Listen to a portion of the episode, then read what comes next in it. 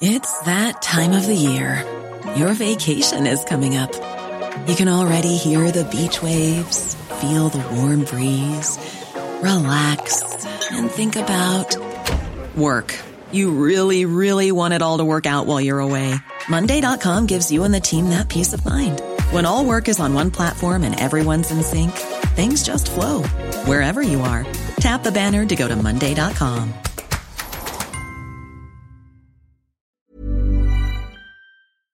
Hey everyone, welcome to Alpha Chat, the business and economics podcast from the Financial Times. I'm Amy Keene.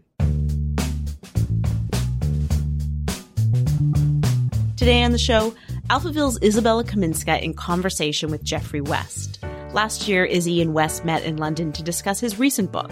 It's called Scale The Universal Laws of Growth, Innovation, Sustainability, and the Pace of Life in Organisms, Cities, Economies, and Companies. West is a trained physicist and now a complexity scientist, and they start the conversation by discussing what that means and why it matters. Here it is.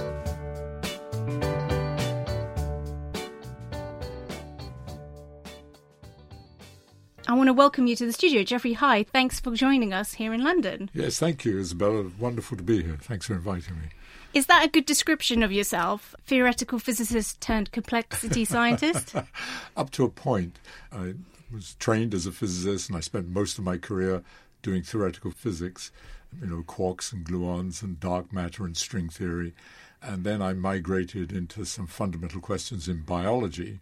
And so I've done a lot of work in biology and uh, uh, questions like uh, aging and mortality and the origins of sleep, uh, you know, why we live 100 years, how we function, how do we metabolize, and so on.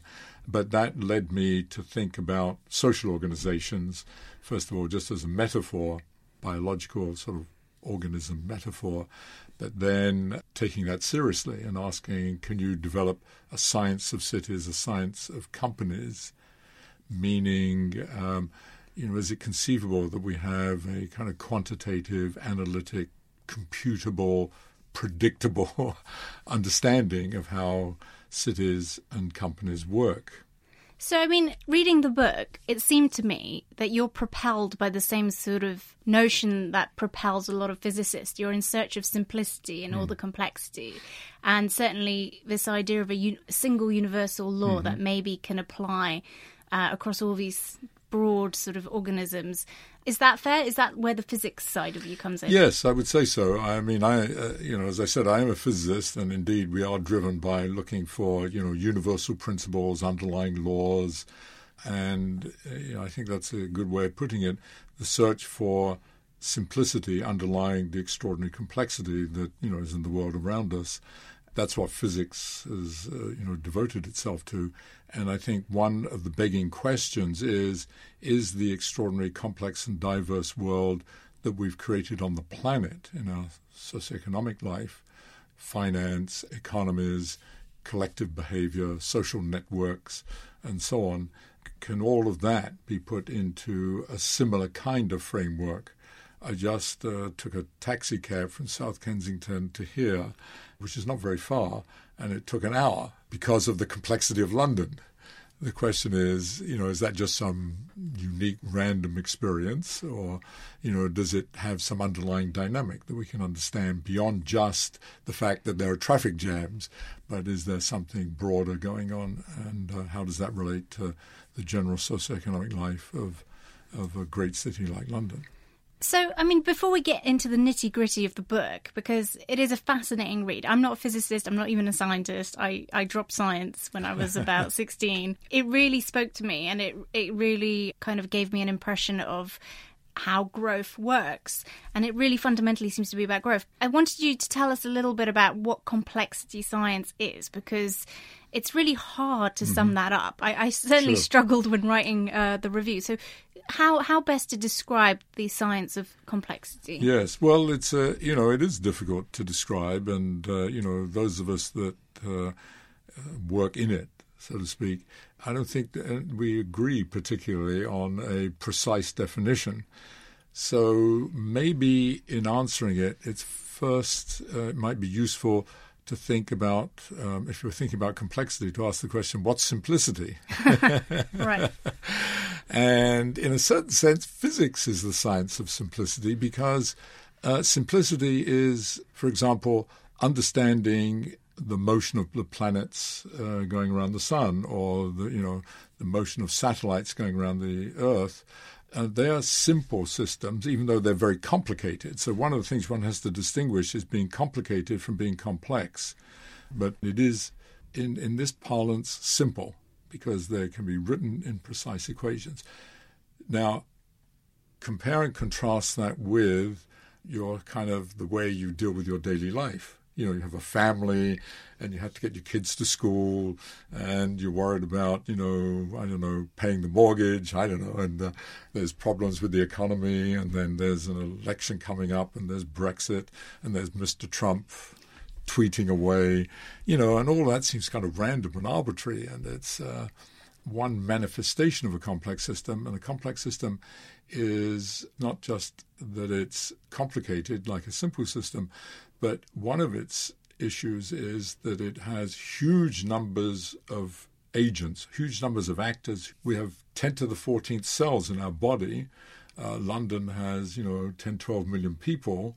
So these have enormous numbers of underlying individual components. And a characteristic of them is not just that they're interacting, but of course, the collective, the sum, London is much more than the sum of all its people, or the sum of all its roads, or the sum of all its buildings. It's something that emerges from that somehow. Is an example of a complex system something, well, obviously a city or weather, that sort sure. of stuff? Weather, a company, financial, financial markets, markets mm-hmm. uh, and so on. Um, they all have, as I say, a huge number of actors involved, and they're continually adapting and evolving. And the behavior of the market, for example, is much more than just the behavior of all the individual stocks or, um, and so, so, on. So, is the science about trying to find the inner simplicity yes. of this? So, the question is underlying all that, mm-hmm. are there any simple laws, or is it, you know, just every single one of these systems and, uh, you know, every single one of its actions is unique? You know, when you look at the diversity of organisms, walk through a park or you walk through a woods, it just looks like this you know jumbled mess of you know different species and different sizes of things. And you know each forest or wood looks different than another and so on. I mean that's just um, an ecosystem, but then you look at a city and so on, it's even more so because you have all the interactions of all the people and all their lives. So at first it seems like there is a, a sort of infinite number of equations underlying this, impossible to understand any of it, it's hopeless. So the question is are there any underlying laws? And the book I've written is to explain my God, despite all of that, there are actually some underlying laws but they have a different character than the kind of Newton's laws. The hallmark of science is that we can predict things, we can test them against observation and experiment, and uh, continue to refine the, our understanding. But the nature of these laws are almost certainly different.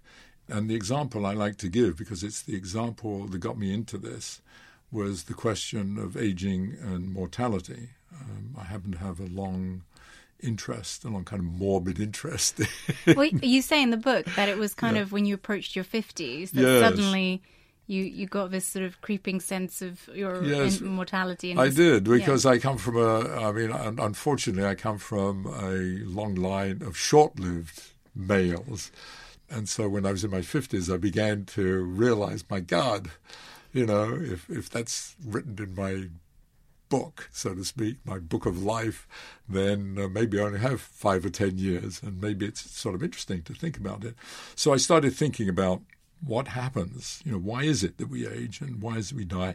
And I I brought to it a question which surprisingly, as far as I can tell, hadn't been made very explicit, which is an obvious and very simple one, but very much a physicist question why a hundred years? Mm. You know, why not a thousand years or a million years? What determined that? Why is it that the lifespan of human beings is of the order of a hundred years?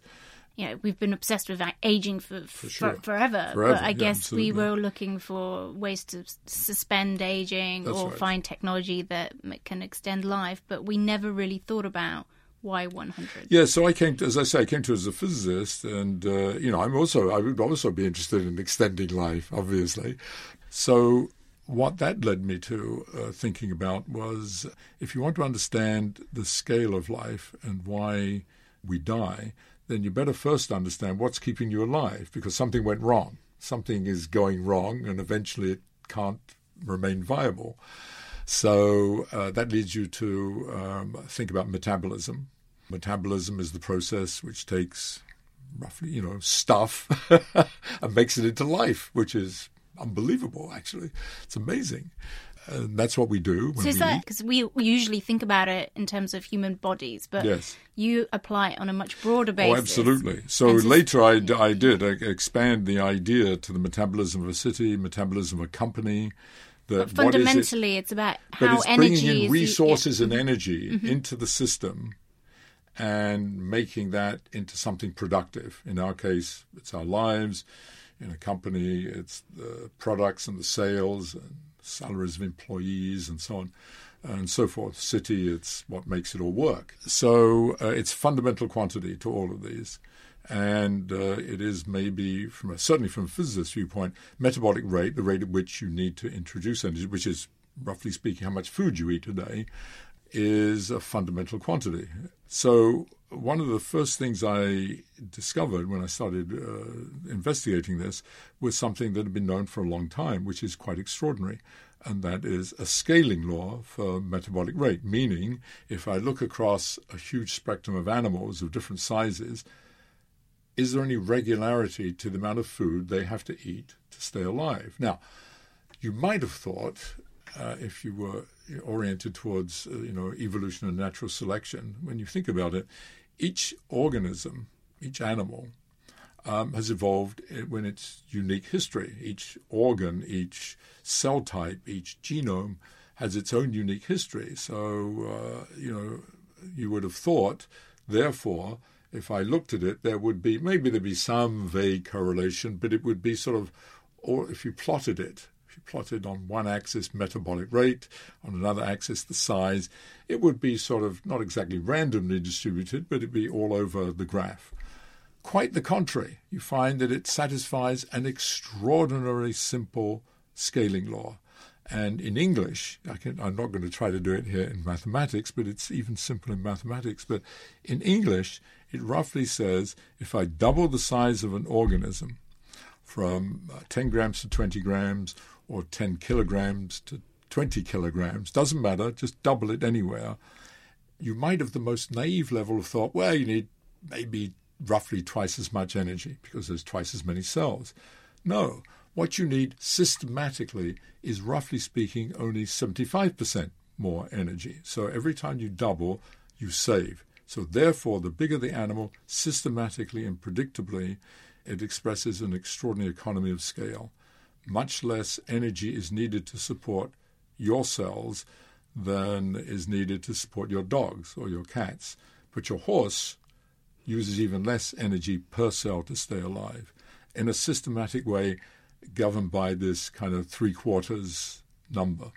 So, with regards to that, you tell a really interesting story about an elephant Ah, um, and how the Yes. presumption that maybe Yes. things should just double organically, Right. like so for every doubling, everything else doubles. Yes. That was an incorrect presumption this, in the case of this elephant because they want they drugged him and they just doubled the dose. in- well, they did something worse than Yeah. that. It was an experiment on LSD, actually, and, and and they were giving LSD to an elephant. Uh, maybe this is not the place to try to explain why they did this, but this was an uh, an experiment done many years ago. The only experiments at that time that had been done uh, really were on cats, and they knew how much a cat would take. So what they simply did was take the uh, the weight of an elephant divided by the weight of a cat, which is some humongous number, multiply that by the dose of a cat, and give it to an elephant. And they gave it to the elephant, and the elephant went completely bonkers and keeled over and died within an hour. And this, by the way, is not some sort of loony paper. This was a paper published in maybe the, one of the highest profile science journals, Science. And um, the conclusion, and this is interesting of itself, that elephants had an anomalous reaction to uh, LSD. And if you do the arithmetic, instead of needing this humongous amount, you know, several hundred grams of LSD, you needed uh, the the calculation with the scaling law is just a few grams, and uh, then it would have been fine.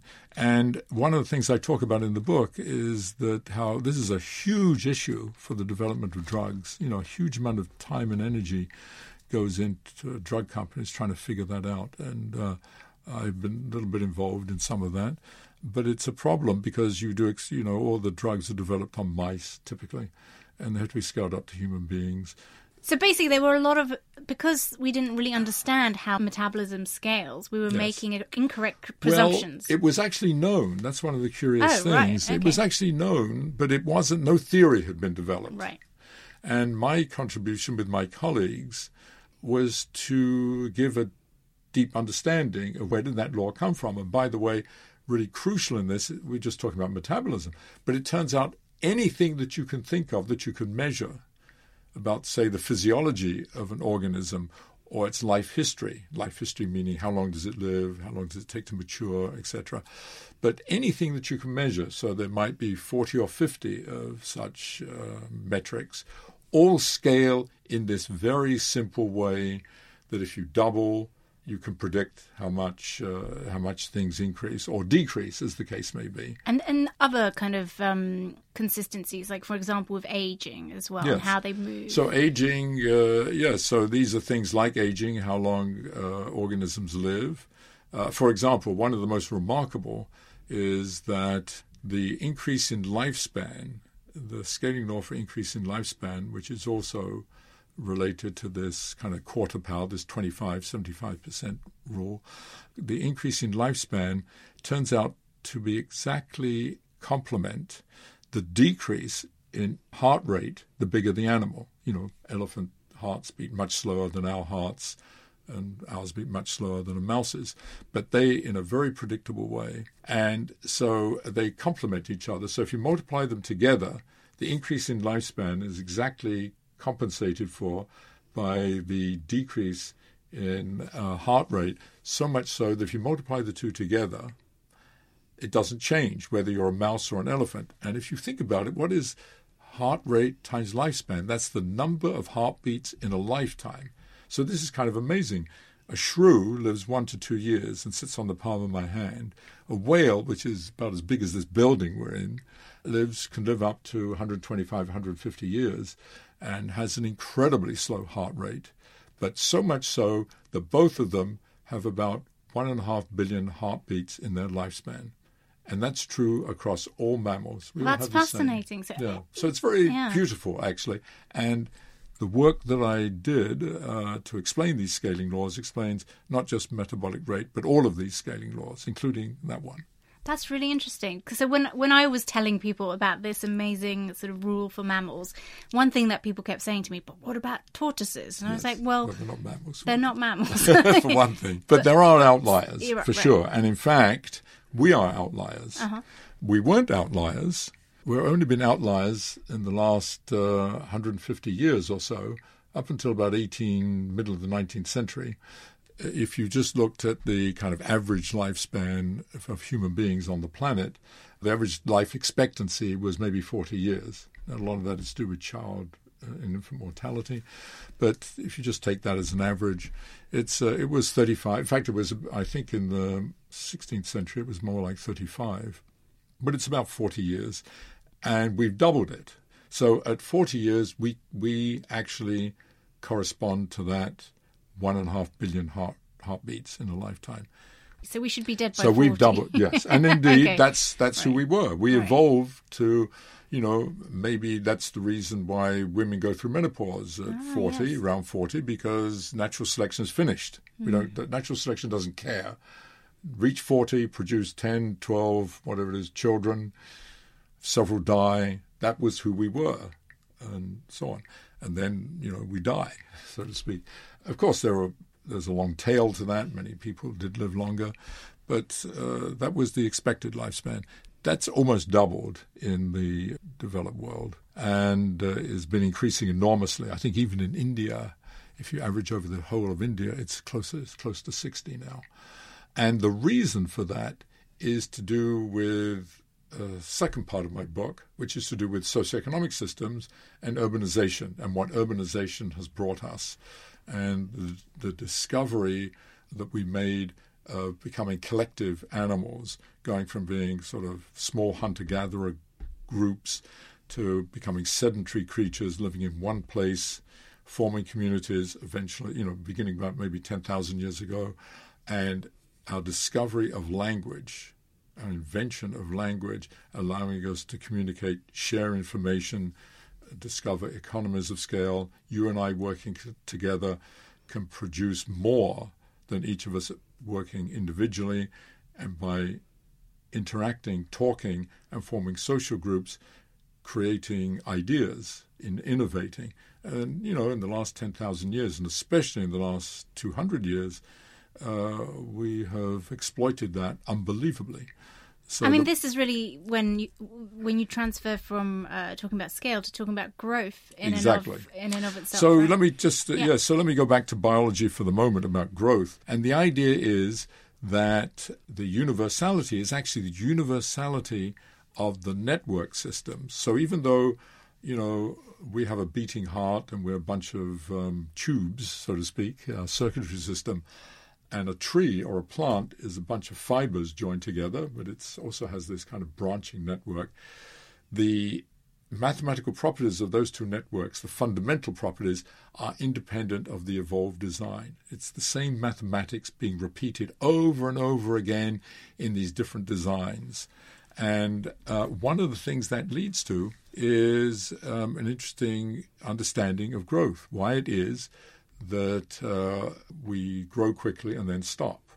And uh, that comes about because growth in, the, in this uh, paradigm is, you know, you eat, you metabolize, you send metabolic energy, so to speak, through the networks to cells. And at the cellular level, some of that energy is allocated to maintenance, meaning it repairs damage, it replaces cells that have died, and it grows new ones. So you put that into a mathematical equation, and out pops, amazingly, uh, the growth curves for any organism. And, and just uh, to describe that growth so, curve to listeners, it, it, it sort of accelerates and then it eases and then it off. stops. And then it stops and like we plateaus. did. And plateaus. And then it, and it gradually... has boundary. And then part of the theory is if you carry this through, that it stops growing and eventually it will die. And it will die because, uh, roughly speaking, the process of sending energy through these networks, the very system that keeps you alive, also has deleterious effects because it's wearing and tearing the system. And it's extremely expensive to repair that uh, your body faithfully, exactly. So eventually you you wear out like an automobile or a washing machine, and uh, you, it can't be sustained. I mean, I'm making almost a cartoon version of it, but no, that's but sort of the essence. Versions. Yeah, and that is the essence of the mathematics and the theory. We're growing, growing, growing, and there are these forces that are having an impact on right. cell structure. And then over time, we need to dedicate more and more energy to fend off those forces yes. and to maintain. So, like with an automobile, even if you were the most careful driver, you could not stop it from deteriorating over time. Yes, so you have to, as you know, you know, if someone wants to keep a car that's 100 years old, which people do, it's extremely expensive. And in fact, if they were to drive that car, which most of them don't, of course, because they're vintage and so on, but if you were to use that car on a daily basis and keep it in the condition it was made in, the amount of money you would spend on keeping it really top notch would be prohibitive for most people. So, so eventually, of course, it's co- so cost benefit kind of yes, it's cost benefit yeah. exactly, mm-hmm. and natural selection has worked that way uh, for us. And uh, you know, eventually, the system, you know, it's it's you can't afford, so to speak, to put that amount of energy into repair um, and maintenance. Eventually, the damage roughly kills you. You know, in, in physical terms, It's uh, to do with something we call entropy. It's formalized in something in physics we call the second law of thermodynamics, which is the most fundamental universal law in the universe. And roughly speaking, in English, what it says is if, if you put energy in to order a system, make it highly ordered, like a human body or a city or a company. So you're putting in resources all the time to make it very ordered and so on. Necessarily, you have to create disorder, something that's random and waste so disorder products. pays for order. Yes, and of course, what you're trying to do is minimize that, but you're always going to have to do some, and that's called entropy. So it's like entropy- waste. like waste, And heat, pollution. Mm-hmm. heat that uh, comes from uh, you know running an engine, and in society, it's uh, things like. Um, what I've just been through getting here for an hour in London. I mean, it's ridiculous that I I I spent an hour going just a couple of miles in a taxi, and that is some manifestation of the disorder that's caused by this extraordinary phenomenon we call London, which is which is of course uh, at the grandest level highly ordered, but necessarily it has these uh, unintended consequences. But before we get into like cities and Yes. corporations and, and how this growth rule applies to them, I want to talk a little bit about innovation because one of the points you make is that these bounded rules they keep for as long as there's no innovation. But theoretically, you, you I mean, you reference um, the example of Galileo's ant and this idea that if you were just to double the ant in size, Yes. it would collapse under its own weight Yes, correct. but you could maybe achieve a massive ant, but you might have to use sort of different materials. Exactly. And that's where And the that's innovation innovate- comes from, Perfect. right? Yes, that's exactly. Yes. Uh, You know, one of the intriguing questions that many of us had is. uh, children is, you know, could there be giant ants? And indeed, when I grew up, uh, you know, there were incessant science, science fiction movies of giant insects and so on. Like Godzilla. Well, fact, Godzilla, yeah, and I yeah. talk about Godzilla in the Yeah. book, actually. Could Yeah. Godzilla exist? And he couldn't, or she couldn't, whatever. But uh, it's still interesting to contemplate, uh, meaning Godzilla couldn't exist if Godzilla's made of the same stuff that, you know, organisms are made of. Uh, and that's true of ants. However, if you take the scaling law for strength, which has been known for a very long time, and you scale from an ant to a human being, you find that if that ant were the size of a human being, if that were possible, it would only lift about one of its own kind, like we do. I can just about lift another human being, just probably not at my age any longer, but uh, you know, typically one could lift another human being. Hard to lift two. And this was already understood by Galileo 400 years ago. But the point is that going back to the ant itself, the ant itself would collapse under its own weight if you just simply scaled it up. Which is why also you say, Yeah. like a whale, that Yeah. innovation it, it exists because yes, because it's the in water, uh, right. Mm-hmm. uh, that was an innovative act. You know, so the constraints of these scaling laws in nature have led to natural selection finding new ways of getting around them by by using different uh, engineered designs. And well, that's what much of the world looks like around us. All kinds of you know, trees are a fantastic example of getting to great height by having this great big trunk. I mean, it seems kind of trivial, but you know that's an incredibly innovative design and very simple. and um, hence, an ant to be a massive ant, it would either have to have bigger legs, That's right. or different materials. It would be completely out of shape. but then theoretically, it wouldn't be it an would ant. be an ant. So that's the thing. Yeah. Then it evolves into something else. There's a new design evolves, if you like, which is we call something different. You know, and, we are one of the. You know, we could be thought of as. I mean, we're not, but we could be thought of in this picture as. Um, some innovative designed ant to make an ant bigger to do the kinds of things we do. this book is it really is full of insights but it's also extremely kind of scattered across so many different dimensions so it's very hard to know how to sum it all up but i think one one area that i'd like to focus on at this point in the discussion is how innovation has not only suppressed these constraints but it's given us a lot of hope that growth can be Yes. open ended and Yes. never ending whereas Yes. actually the moral of your book, if there is any, is that maybe this is a is a slightly overly optimistic yes. view. Yes. So t- tell us a little bit about yes. how this innovation comes to be sustainable in the long term. Yes. Okay. So let me back off a moment, and uh, because growth and innovation sort of are loosely connected, at mm-hmm. least. Uh, we talked about animals, uh, organisms stopping growing, and of course, as uh, in our, our present paradigm of socioeconomic systems, capitalism, entrepreneurship, and so on, that's a disaster. We have to be open-ended growth. You know, we always have to be growing, whatever it is. You know, that's not good. But it turns out that um, if you look at socioeconomic systems, cities, that was the one I first focused on, was to first ask us, you know, to what extent are cities like organisms and do they scale? Is London a scaled up Birmingham, which is a scaled up Brighton, you, um, even though they have different histories, geographies, and even cultures to some extent. So the first thing we discovered was that they do indeed scale. I mean, that is in terms of anything you can measure. So some are trivial things, well, not so trivial, but some are very obvious things like the length of all the roads or the number of petrol stations.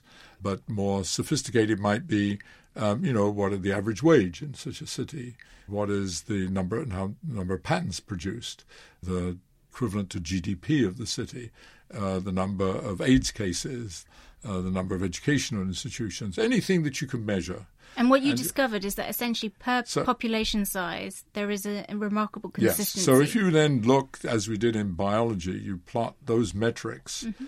versus the size of a city, you find, as in biology, there is a kind of systematic scaling law. Mm. There's more variance among them, but uh, nevertheless, the, the evidence is very, very strong that they, they satisfy similar kinds of scaling laws in terms of their mathematics. If you look at infrastructure, like mm-hmm. length of all the roads, those scale as in biology. There's an economy of scale. Double the size of a city, you don't need twice as many petrol stations, you only need 85% more. Similarly, with all infrastructure, so it's a 15% savings rather than 25%, but it's quite similar.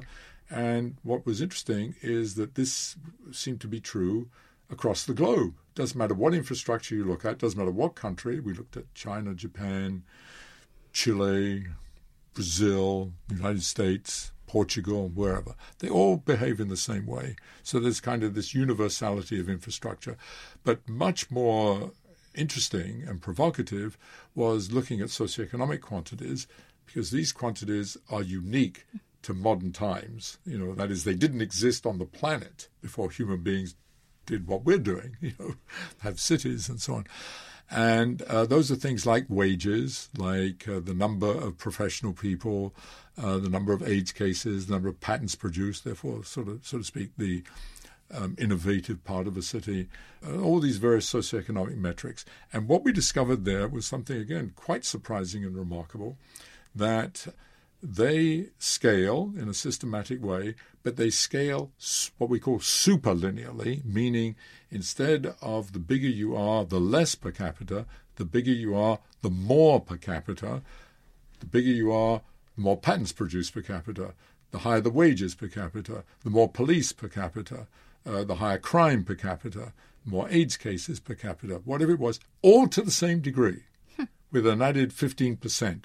And that was true, again, across the globe. So it was like, my God, there's some kind of universal law underlying the structure of urban systems, which is kind of astonishing because they all evolved essentially independently. Japanese cities, you know, there wasn't a Congress in, you know, 1780 where everybody sat down and said, well, this is how we're going to design cities and form urban systems. It just happened organically.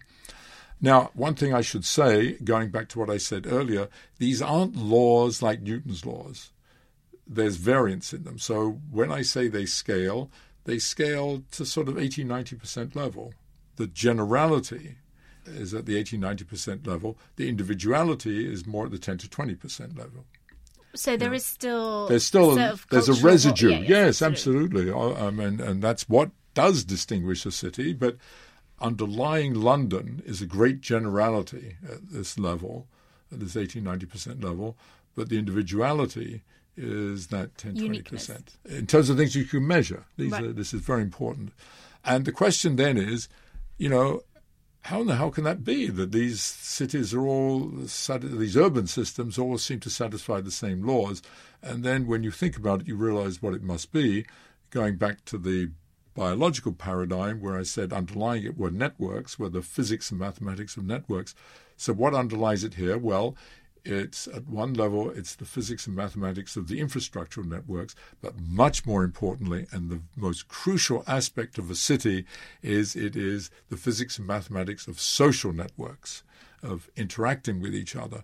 Because the very essence of a city, the whole point of a city, is that it is a edifice, a stage, something that we created, we invented in order to enhance our social interaction. And it's from that social interaction, that innovation. Yes. So the bigger the from. city, the more interactions there are per capita. And it is that which makes a bigger city more creative, more innovative, more sexy, more buzz than a smaller city. That sounds fantastic. Then It what- is. It's wonderful. And that's why, you know, big cities are great. Bigger cities are even better, except Except there's now, always two things. Yeah. One is one is the bad and ugly come along with the good. So the bigger the city, you get more disease, you know, more flu and AIDS cases, you get more crime and so on. But that is, you know, most people are willing to suffer along with that because they get uh, greater opportunities, greater job opportunities, etc.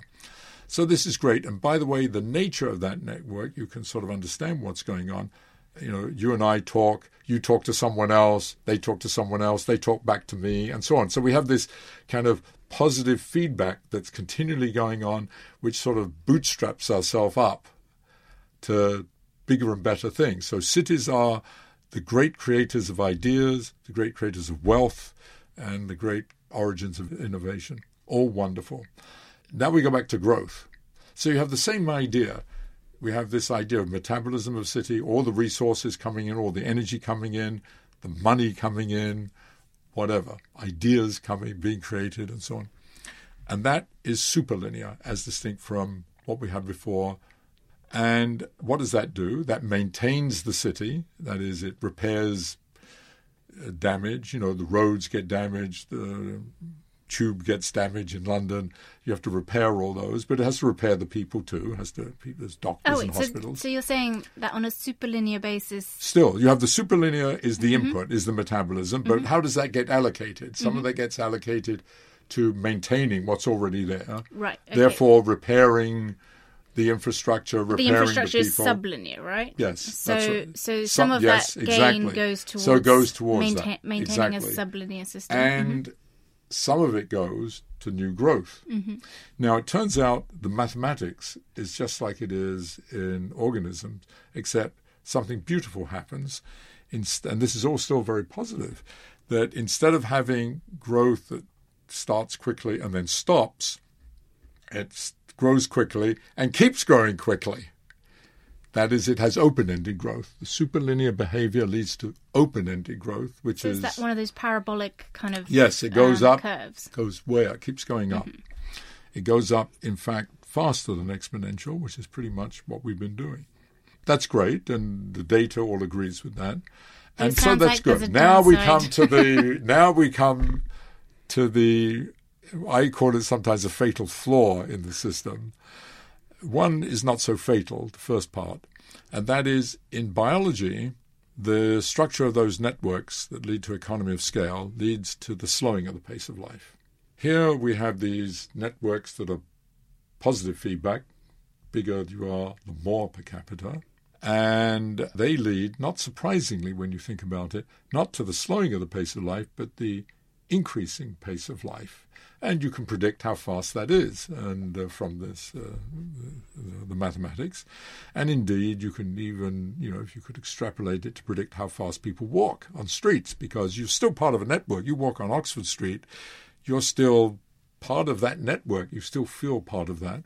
So uh, the pace of life increases systematically. So as you're growing, as the city is growing, or as the socioeconomic system is growing, life gets faster, which we viscerally feel and we know. We That's, you can measure that, and it's true. That's a problem, but maybe not a serious problem. So here's the fatal flaw. Uh oh. Yes. Mm-hmm. So here it is. So we have this marvelous open ended growth, but it has built into the mathematics something called a finite time singularity. That's the technical phrase. So here's what it means. Yes.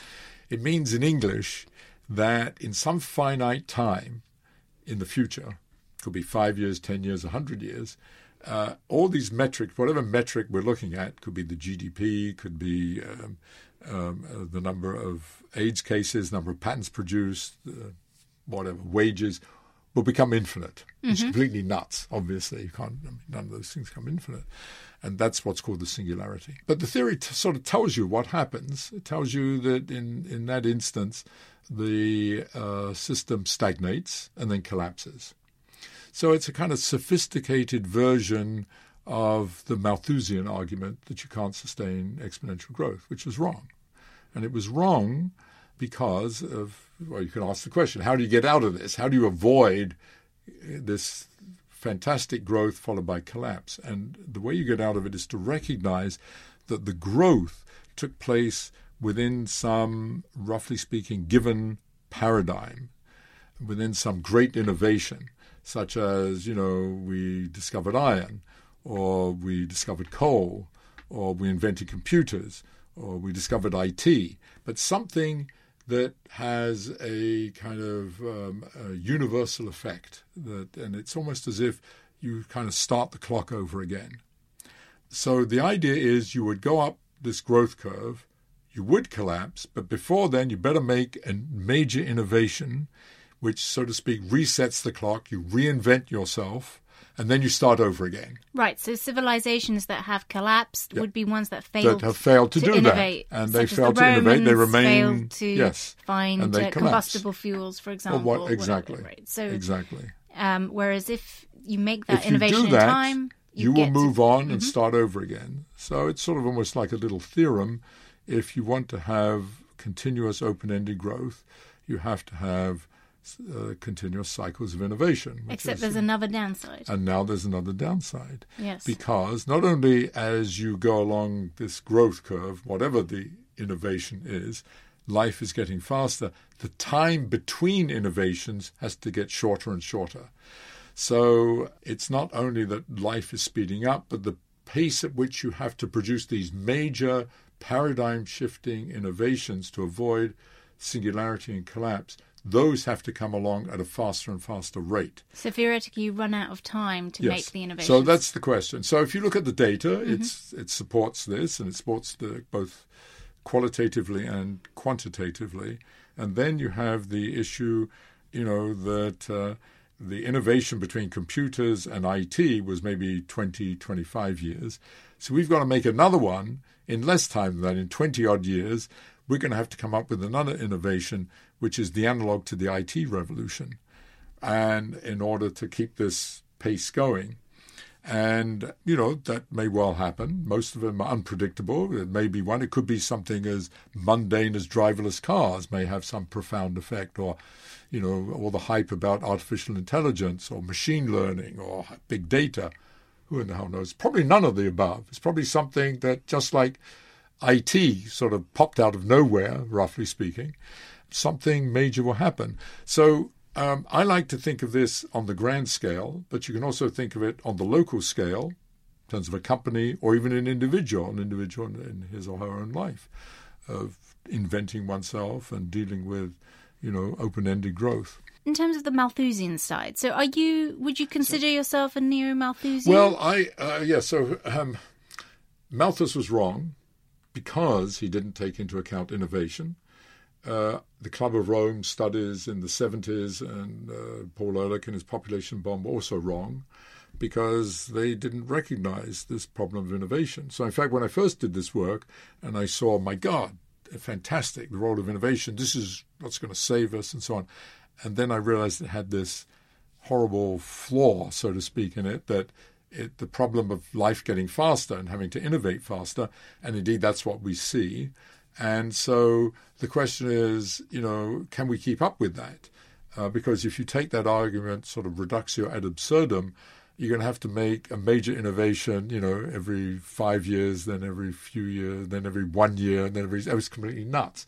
So something has to change. Something does have to change. And the question is, what do we have to do to have a soft landing into a situation where we can still have innovation, ideas, wealth creation, entrepreneurship, and not have this kind of growth?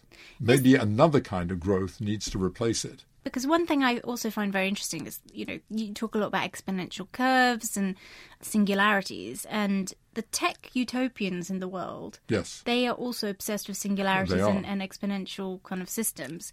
So they're using it as a as an excuse to be optimistic. Yes that this is the great sort of magic that will help us yes. uh, overcome these barriers. Whereas actually your point is that it's it's it's possibly a, a dark thing not a positive yes. thing. So how how do you reconcile their optimistic take with your more pessimistic take?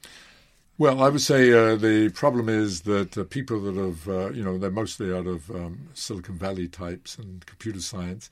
There isn't a theory for understanding any of this. It was the idea of singularities comes out of mathematical physics, and we have a, you know, this is a theory that uh, which is being extrapolated, and the problem is that um, it's not just this singularity, but their singularities have to keep coming. And uh, they get uh, closer and closer together. And so you have to deal with that.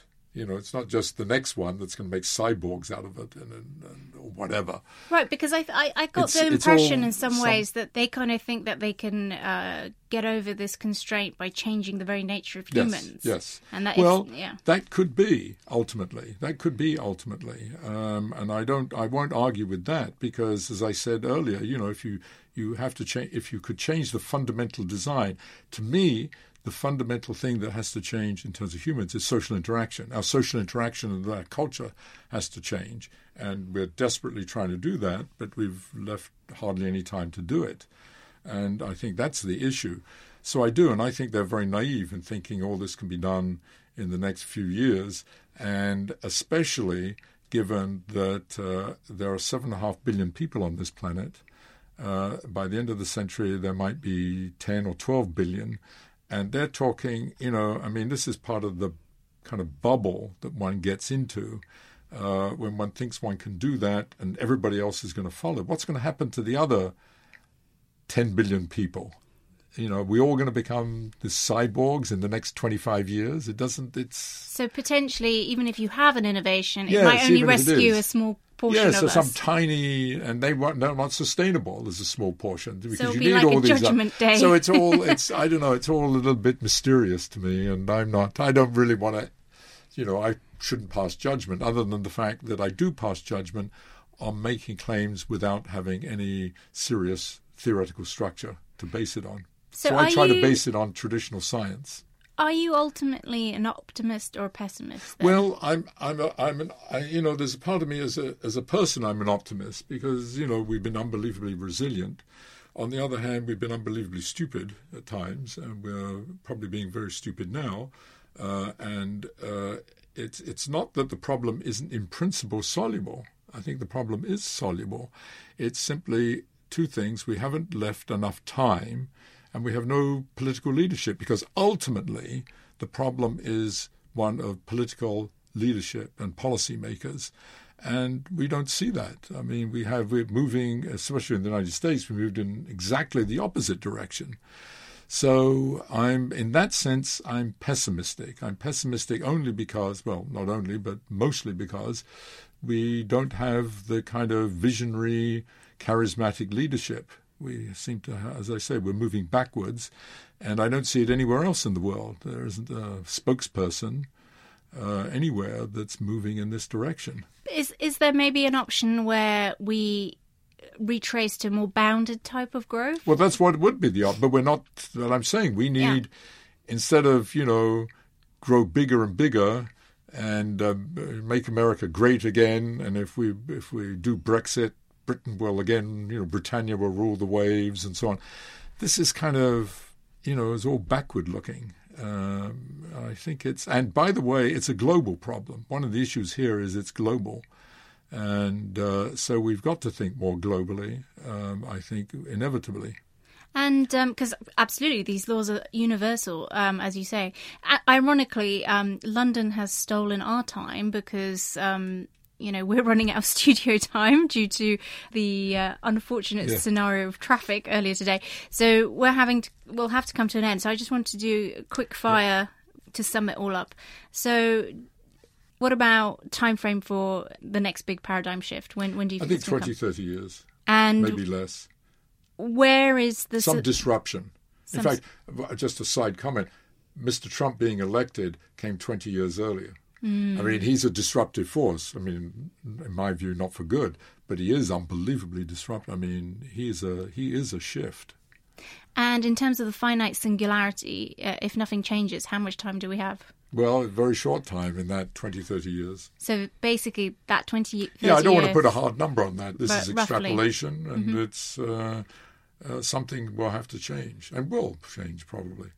And a last um, question for for the uh, financial and economic uh, yes. minded people listeners: Does this mean economists have to forget about open ended growth in terms of GDP and? Well, I think ultimately, yes. I mean, maybe we have to redefine growth you know, its growth is sort of very narrowly defined, but maybe we have to redefine growth to mean something a little bit different and take it out of uniquely economic terms, you know, and, and find a soft landing where we can still be innovative and creative and entrepreneurial and still have some form of growth. Uh, and have all this marvelous stuff that capitalism and entrepreneurship has created. And, you know, that's what we want to try to save. Well, we've only just touched upon it all. It was a fascinating discussion. Uh, we have unfortunately you've run out of time and so we are going to collapse this podcast right now do do get the book the book is um, all of this is explained in much more detail and also do check out all and it's this... written by the way for a lay it's written for my it mother is. I understood was... it. And also, Geoffrey has some amazing um, videos on YouTube. Do check him out on, on across the internet. He is very well distributed. So, th- Geoffrey, thank you very much thank for you, joining Izabella. me. Thank you very much for the conversation. I enjoyed it.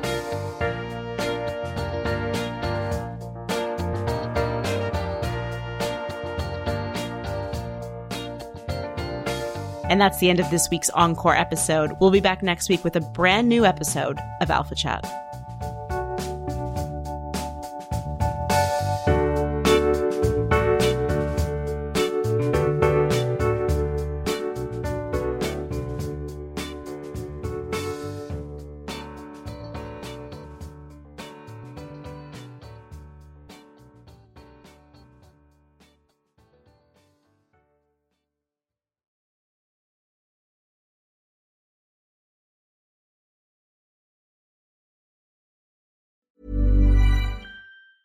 Planning for your next trip? Elevate your travel style with Quince. Quince has all the jet setting essentials you'll want for your next getaway, like European linen, premium luggage options, buttery soft Italian leather bags, and so much more. And it's all priced at 50 to 80% less than similar brands. Plus, Quince only works with factories that use safe and ethical manufacturing practices. Pack your bags with high-quality essentials you'll be wearing for vacations to come with Quince. Go to quince.com slash trip for free shipping and 365-day returns. Here at Bellingcat, we get to the bottom of things. From a global crisis to an underreported event, we find the facts using publicly available tools and resources, uncovering what is hidden on and below the surface.